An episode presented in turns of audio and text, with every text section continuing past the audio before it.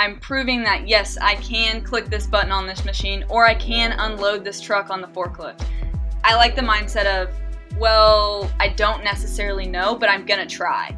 I've learned how to drive a, scissor lift and things like that, things that I never would have learned had I not been here. And I'm so thankful that I did get to learn those things. This is the Women of American Manufacturing podcast, where we highlight female leaders and influencers who are revolutionizing the industry. In every episode, we explore each guest's journey into manufacturing, their vision for the future of American manufacturing, and the innovation, creativity, and communication that they bring to the industry. Thanks for being here. Let's get started.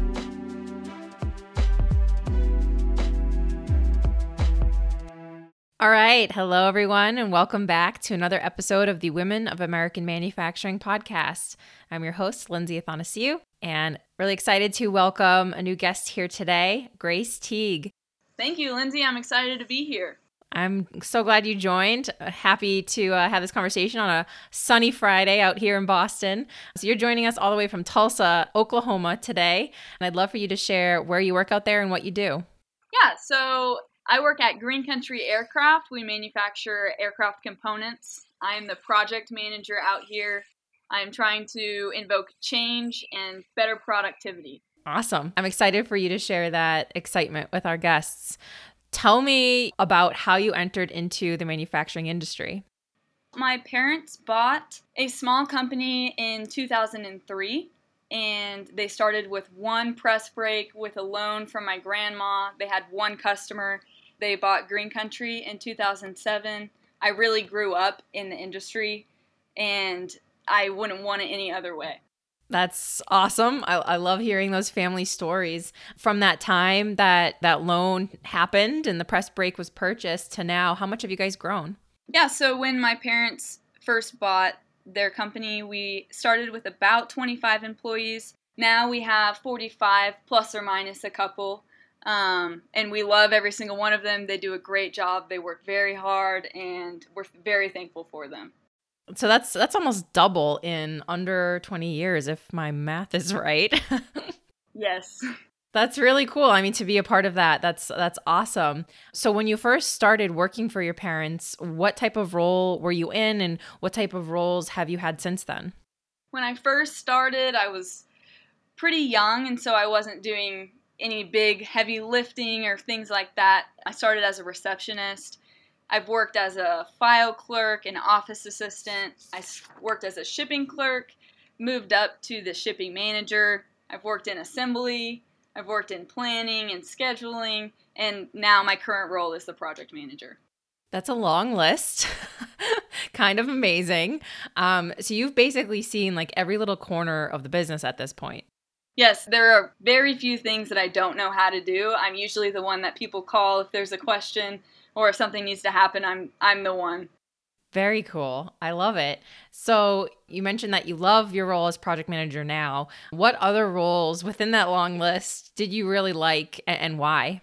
I really, really loved working in assembly. I've always loved small things and putting things together. As a kid, I always did Legos and took them apart and put them back together and took them apart and put them back together. And so working in assembly was very very fun for me and learning how to read drawings and things like that as well as being the shipping manager and learning how to manage people and encourage them and teach them in the way that works for their brains not only for mine. So grace in those in those roles in assemblies and in the shipping department um, what were the things that you did you know really put your stamp on right that you're proud of um, that allowed you to kind of move into a new role and and look back and say all right i'm really glad i did that. I loved that and here's the impact i had i feel like in shipping i made the most impactful changes because i was in that department for the longest. I implemented organizational changes to where you know you weren't searching for something that you didn't need to be searching for. We implemented bin systems and we cleaned up our inventory area.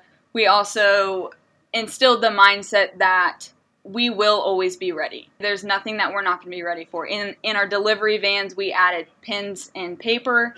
You know, during COVID, we added masks to the van so that a driver would never go out without a mask and we had extra boxes and things like that in there. Before I was the manager, we had the thinking that, you know, we'll just ask the UPS driver to wait for us. You know, we have one more box. You can just wait for five minutes while we do this box. Whenever I was back there, that was not the case whatsoever. It was never, okay, hey man, can you wait for for two minutes we got this box it's i'm sorry that we weren't ready and now one of us is going to have to take it and drop it off and so that helped us be more productive throughout the day we were working harder for longer and then at the end of the day, you know, we could leave on time because we were working so hard in the beginning and throughout the whole day. I love that. I love that. Just like ultimate accountability. Yes, for sure. That's cool. And so you were a manager at that time, correct? Yes, I was the shipping manager and the shipping lead. And a, a pretty young one, right? Yes, I was only 19 whenever I became the shipping lead. I had little to no experience other than what my parents had taught me and talked about at the dinner table and things like that growing up. That was all I knew. Right. So tell us more. I mean, that's so young to be a manager of anything or anyone. But then to be, you know, in a manufacturing business that's growing rapidly, you know, you're you carry carry weight, I'm sure, of like, this is my family's business. I need to help make it successful. I'm a part of this and you're managing people that were they like twice your age, even more? Yes, so that that was very difficult for me in the beginning. I didn't I had no management experience. I was very fortunate in the fact that all of my siblings at the time were working at Green Country. I had my older sister, my older brother, both of my parents, and my younger brother. But I was able to ask them questions. How do I respond to this situation? How best can I handle this? Can you please tell me how I can how I could have done this better and things like that. So I really had a huge learning curve in the beginning because I hadn't. I was so young and I hadn't managed anyone ever in my life. But having my family close by and walking up to the next building and being able to ask the question, okay, this just happened. Can you tell me how I could react to this in the most effective way to get my point across how I want to? Yeah, that's awesome to have that support network just kind of built into the fabric of, of every day because that uh, that's daunting. I mean, when you were given that opportunity, did you immediately grab it or was there a, a, a pause and a hesitation? I would have been so nervous for that. Well, actually, there there was no hesitation at all. I was begging to be the shipping manager. I saw so many things that I wanted to change so badly, but because I wasn't the manager, I wasn't able to do so. And I was just every single day, can I please? This is what I would be doing if I was the manager. This is how I would do it different. And while I did make mistakes after I became the manager, I learned so much in such a short period of time that then I was able to implement the changes that I really wanted to make when I needed to implement them. You're like, let me at it. like, I need for to help That's this. Exactly how it was. That's so cool. Good for you. I mean, it's it's amazing when you can at a young age not feel that fear and i think it's it's something we talk about a lot on this podcast actually it's like this imposter syndrome mentality that is really common for women and for you to just recognize there was a huge opportunity and you knew you could help make it better and improve the overall business as a result and you did it, right? So, why did you pivot out of that? If you were so successful and, and, learning a lot, you moved on to your current role. Is that right? I actually went to assembly. I just I felt like I wanted to learn more about more about the manufacturing. So, I hired on someone and I trained them up and I really had have faith in them. They're still the manager to this day and and they do a great job. So I wanted to go to assembly so that I could learn more about the manufacturing side of things. I wanted to learn how the parts were actually made. I obviously knew how to package the parts that were already made, but I wanted to learn how to actually make the parts. So, from assemblies, you know, that then led into your current role. And when we first spoke, you talked a little bit about how again, you were just seeing all these these not necessarily problems, but inefficiencies and opportunities for improvement around you and you just kind of told your family, "Hey, I want to do this." So not not too dissimilar from like wanting to be in the shipping manager role, right? Uh, you just kind of created your own destiny, and now that's the role you're in. That's exactly what happened. We actually didn't have this position at Green Country when I wanted to become the projects manager. I came up with the position title and I came up with the job description. I typed it out and I put it on my older brother's desk. He's the operations manager, and my dad's desk.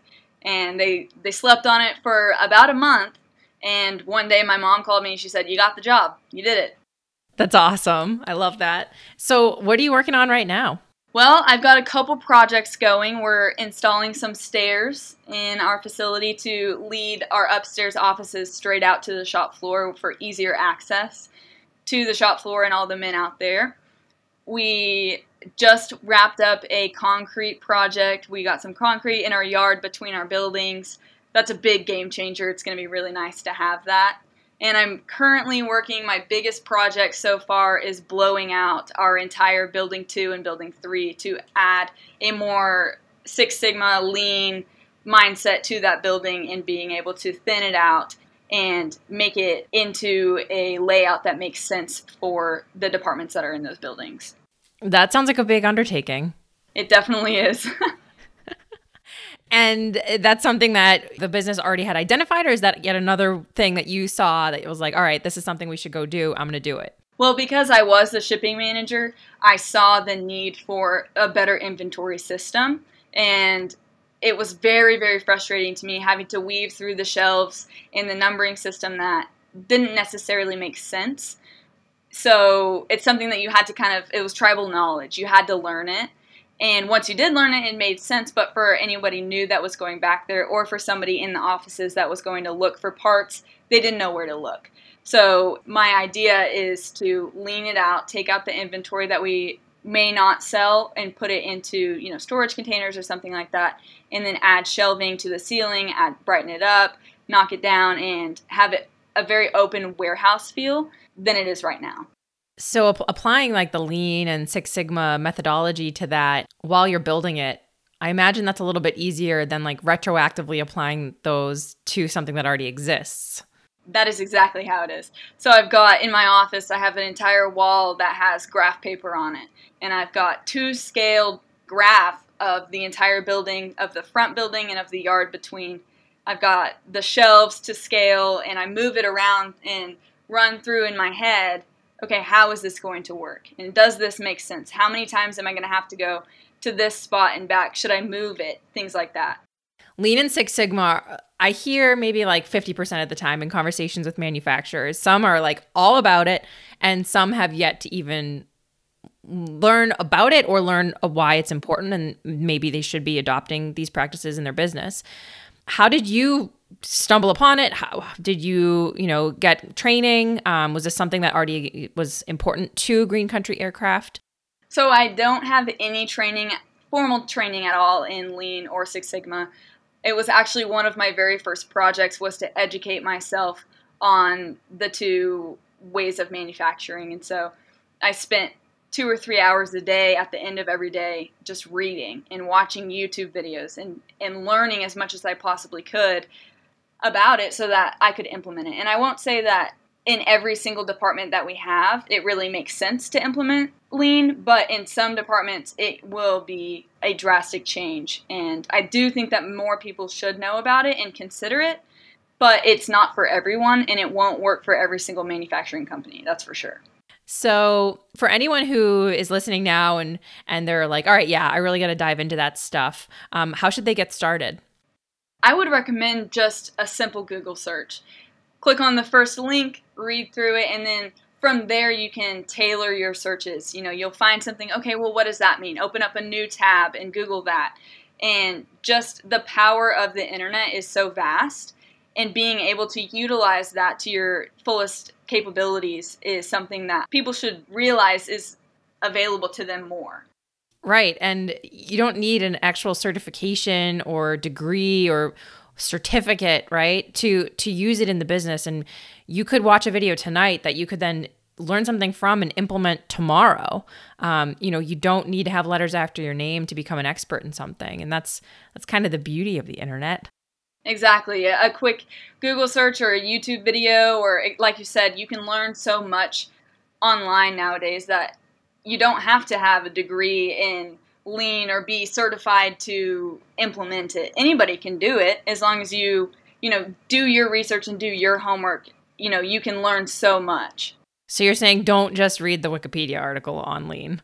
I would say definitely not. I would say it's something that it's something that is so interesting whenever you really get into it. And you know, there's so many articles about it that you really can dive into it and just keep on going.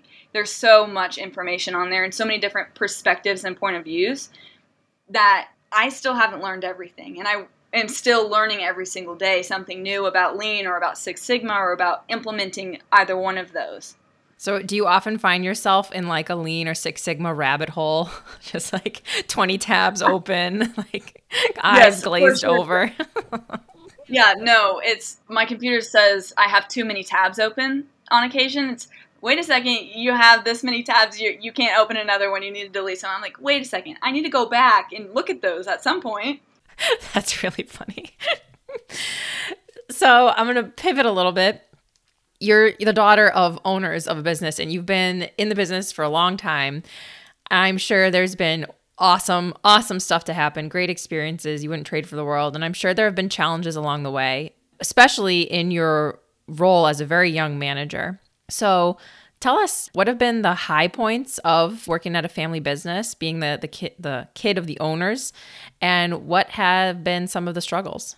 I would say a high point is being able to prove to people that I can do it. That I'm not here just because of my parents. I'm proving that yes, I can click this button on this machine or I can unload this truck on the forklift. I like the mindset of, well, I don't necessarily know, but I'm going to try. I've learned how to drive a, a scissor lift and things like that, things that I never would have learned had I not been here. And I'm so thankful that I did get to learn those things not necessarily that I'll use them after if I leave here, but I know how to do it if I ever need to. What have some of the challenges been? Maybe as a as a young leader, and you know, has the fact that you are you know the daughter of the owners created additional challenges for you? I don't know necessarily that being the owner's daughter has created more challenges for me. It's made me definitely feel like I need to prove myself more. I feel like I I need to work just as hard, if not harder, than anybody else in the shop to prove that I am here for a reason and that I have earned my spot here. I'm not just here because my parents are the owners. I'm here because I work hard every single day and I stay late and I get up early and I'm here and I'm dedicated to my position in making a difference in the company. I feel like we could just end the episode there. That was such a great answer. I love that. I'm all jazzed up now. That's awesome, Grace. Thank you. You mentioned you're you're doing a lot of like physical space projects right now, physical space improvement, applying Lean and Six Sigma to inventory management, things like that, which is awesome. And I know you guys also just made an investment in some new technology. Is that right? That is correct. We we made an investment in paperless parts, and we are so happy with the decision. It's made our quoting process 10 times easier and our turnaround time so much faster and we're hoping that in the next couple years with our relationship with paperless parts that our revenue doubles. Whoa that's fantastic. We love when our customers have really ambitious goals. That is so cool. So were you involved in the selection of paperless parts grace? Being the projects manager this is almost exactly my job description was finding something that would help us be more efficient and so, whenever we chose paperless parts, I was in the first few calls with everybody on the paperless parts team. And after the meetings, I remember just sitting up in the conference room saying, This is a game changer. This is going to change our business and for the better. And we were so pumped about it, and everybody was so excited. Cool. Well, yeah, as as like the resident problem solver, I'll call you. It's definitely like flattering for us to hear that you you felt that way from early on. And since you guys have implemented it, you you are you mentioned you're already seeing faster quote turnaround times. What like downstream effects from that are you most excited about other than the crazy awesome growth you're expecting? So downstream of paperless parts, we're really excited about the integration with our ERP system.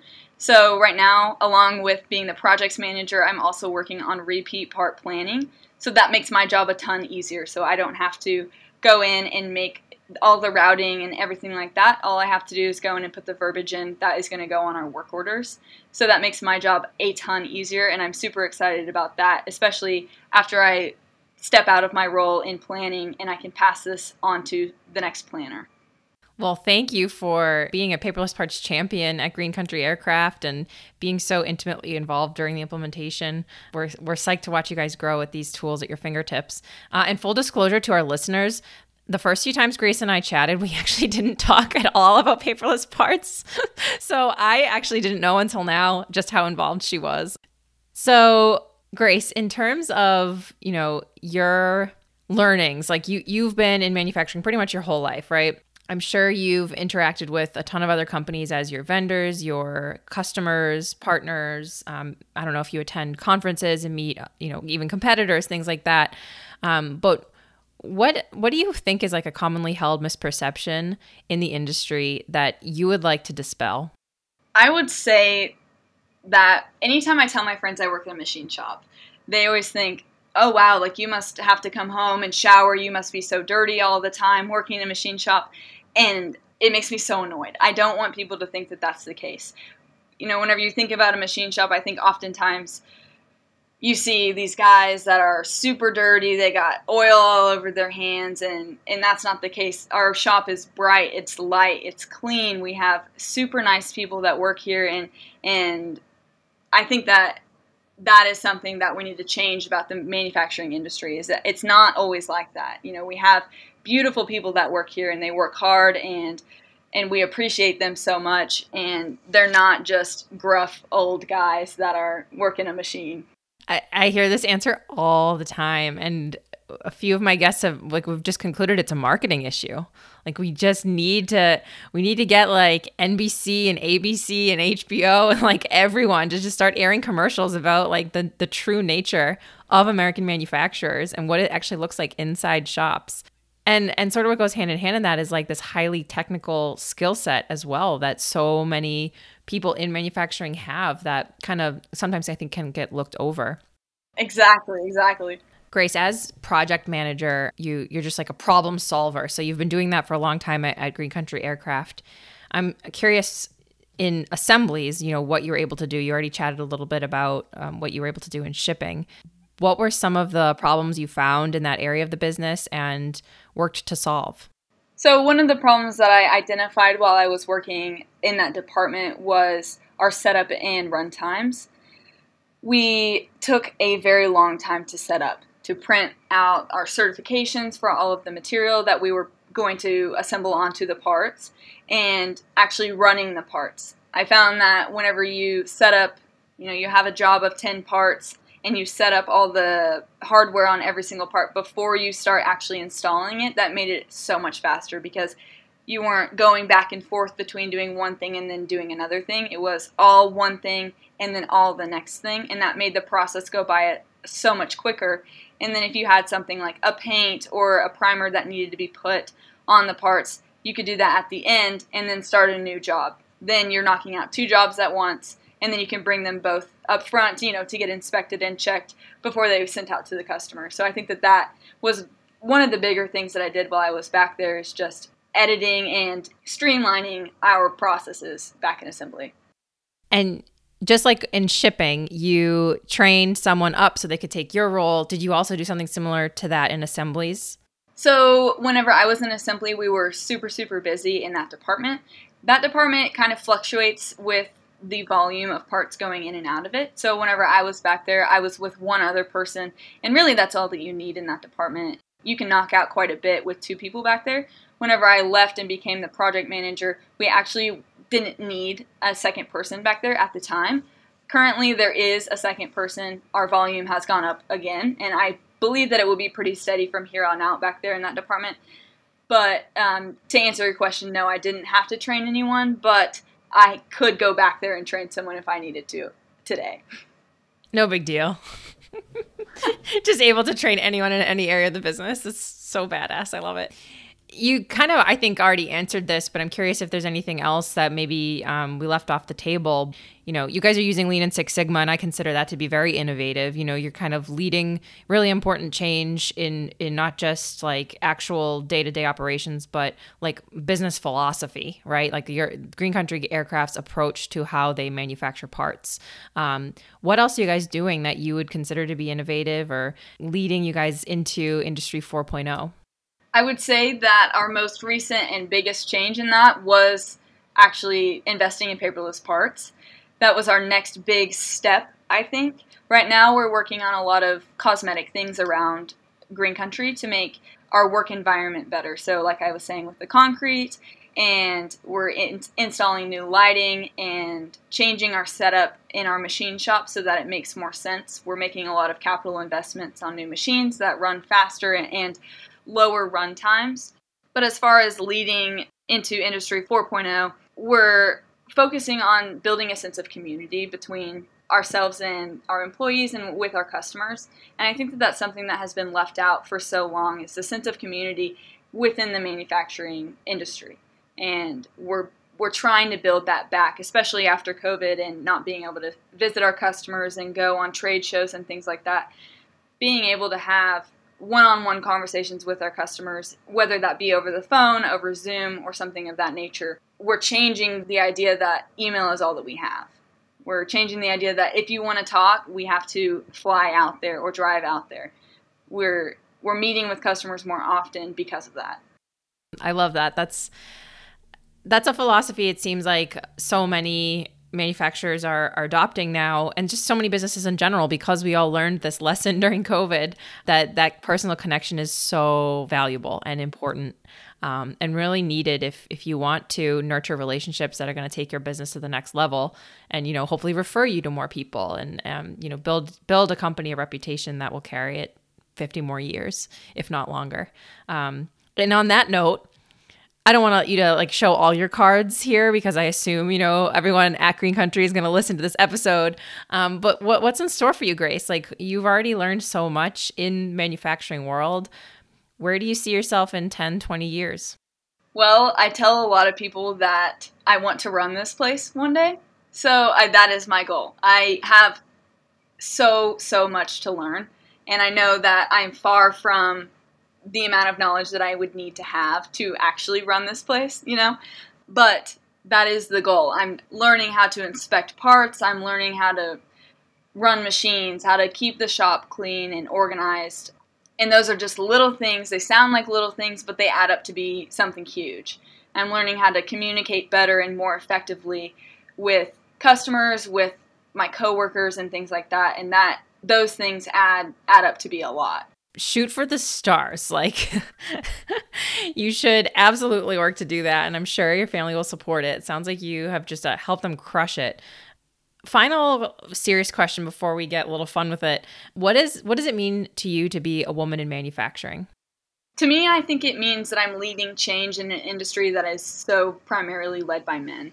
Um, bringing a different perspective and a more not necessarily personal, but also more personal perspective to things with not only my coworkers, but our customers and with our vendors and things like that. Getting on a personal level with them, asking how their day was, and making sure, you know, everything in their life is going well. All right. So I know you've listened to a few episodes, Grace. You probably are familiar with our rapid fire questions. So I'm just going to ask the question. Give me the first thing that pops into your brain. All right. All right. I'm, I'm ready. Cool. So, who is one famous person you wish would work in manufacturing with you? Kevin James, for sure. Mall cop. He would be so fun to, to work with. I did not expect that, and that is, that is a delightful answer. That is that is just as good as last the last guest I had who said Gilbert Gottfried. That's hilarious. I there's a stand-up routine of Kevin James's from like the early 2000s that I regularly like search for on YouTube because there are some bits from it that I will never forget. It's just like seared in my brain. Um, he's he's one of my favorite comedians, so that's really funny that that just came up. yes, yes, he's so funny. I love him. King of Queens is a very underrated sitcom. Oh yeah, I agree. Glad we established this. Okay, next question. What's your favorite blog or podcast? I would say Crime Junkies. I'm a fiend for true crime. It is so good. I wish they came out with more episodes. What's the last movie you saw? The Wrong Missy on Netflix. Any good? If you haven't seen it, you need to watch it. All right. That's a ringing endorsement. Uh, do you have a pet? I have a lot of pets. I have a cat named Ash. I have two hamsters named Harry and Henry. And I have a very large fish tank full of lots of fish. Very cool. You're you're busy at work and busy at home apparently. yes, of course. What's the last vacation you took? I went on a girls trip with my mom last weekend to Kansas City, but before that I went skiing in Colorado. Nice. Oh, are you down downhill? Yes, I love downhill skiing. Me too. Where in Colorado? Um, I go pretty much anywhere. Just make the rounds. That's awesome. Yes. I've been trying to get out there for years and weather keeps hampering me. Ah, you you need to make it out there. I know, I know. It's I mean, we have pretty good skiing up here in the Northeast, but like everyone who's out there or like from the Northeast who goes out there is like, you know, it's not, it just doesn't compare. And I'm like, well, then I don't really want it to ruin the Northeast for me if it's that much better. It's amazing. It's amazing, I promise. so, what's your favorite food? Spaghetti and garlic bread, hands down. No meatballs? No meatballs. Red sauce only and garlic bread. That's great. I love that answer. Finally, but uh, not least important, what is the number one reason why more women should work in manufacturing? I think that more women should be in manufacturing because we can bring a different point of view to the table, whether that be in a meeting or on a phone call or a conference call. I think that, you know, having women in the manufacturing industry is important because we can bring empathy and be very understanding with people and where they're coming from and the problems that they bring to the table and being able to come up with solutions and solve the problems that are there. Love it. That's a great answer. So, Grace, if anyone listening today wanted to connect with you for whatever reason, what would be the best way for them to get in touch? I would say call the office. We've got a website. Just look up Green Country Aircraft and ask for Grace. Awesome. Well, I hope to see you at some conferences and trade shows this year, and uh, obviously uh, meet the team at Green Country Aircraft. We're psyched to have you on board with Paperless Parts, but uh, even more psyched to watch your trajectory. Uh, and I, I thought it was worth noting at the very end of the episode here that listeners might be surprised to learn that Grace is only 21 years old, and uh, she's obviously an incredibly impressive and accomplished young woman. And you should all keep an eye on her career path because it's only going up from here. I'm expecting to see some big things from you, Grace. So no pressure. thank you, Lindsay. You're an inspiration, and I'm really glad we got to share your story today. So thank you for being here. Thank you for having me. All right, take care. The Women of American Manufacturing podcast is brought to you by Paperless Parts. Paperless Parts empowers job shop and contract manufacturers to modernize and grow using the company's secure, ITAR compliant, cloud based estimating platform. The software streamlines manufacturers' existing workflows by combining business process automation tools and a proprietary geometric pricing engine to power configurable formulas that drive estimating consistency and accuracy. The platform integrates with ERP systems to level up front office business operations and customer communication, and enables more efficient responses to RFQs for a variety of manufacturing processes, including sheet metal fabrication, CNC machining, and additive manufacturing. Over 1 million files have been uploaded and analyzed through the platform to support the estimating process for manufacturers providing components and assemblies for the aerospace and defense, medical, semiconductors, and industrials sectors. Privately funded by manufacturing industry experts, Paperless Parts was founded in 2017 and is headquartered in Boston. You can learn more at www.paperlessparts.com.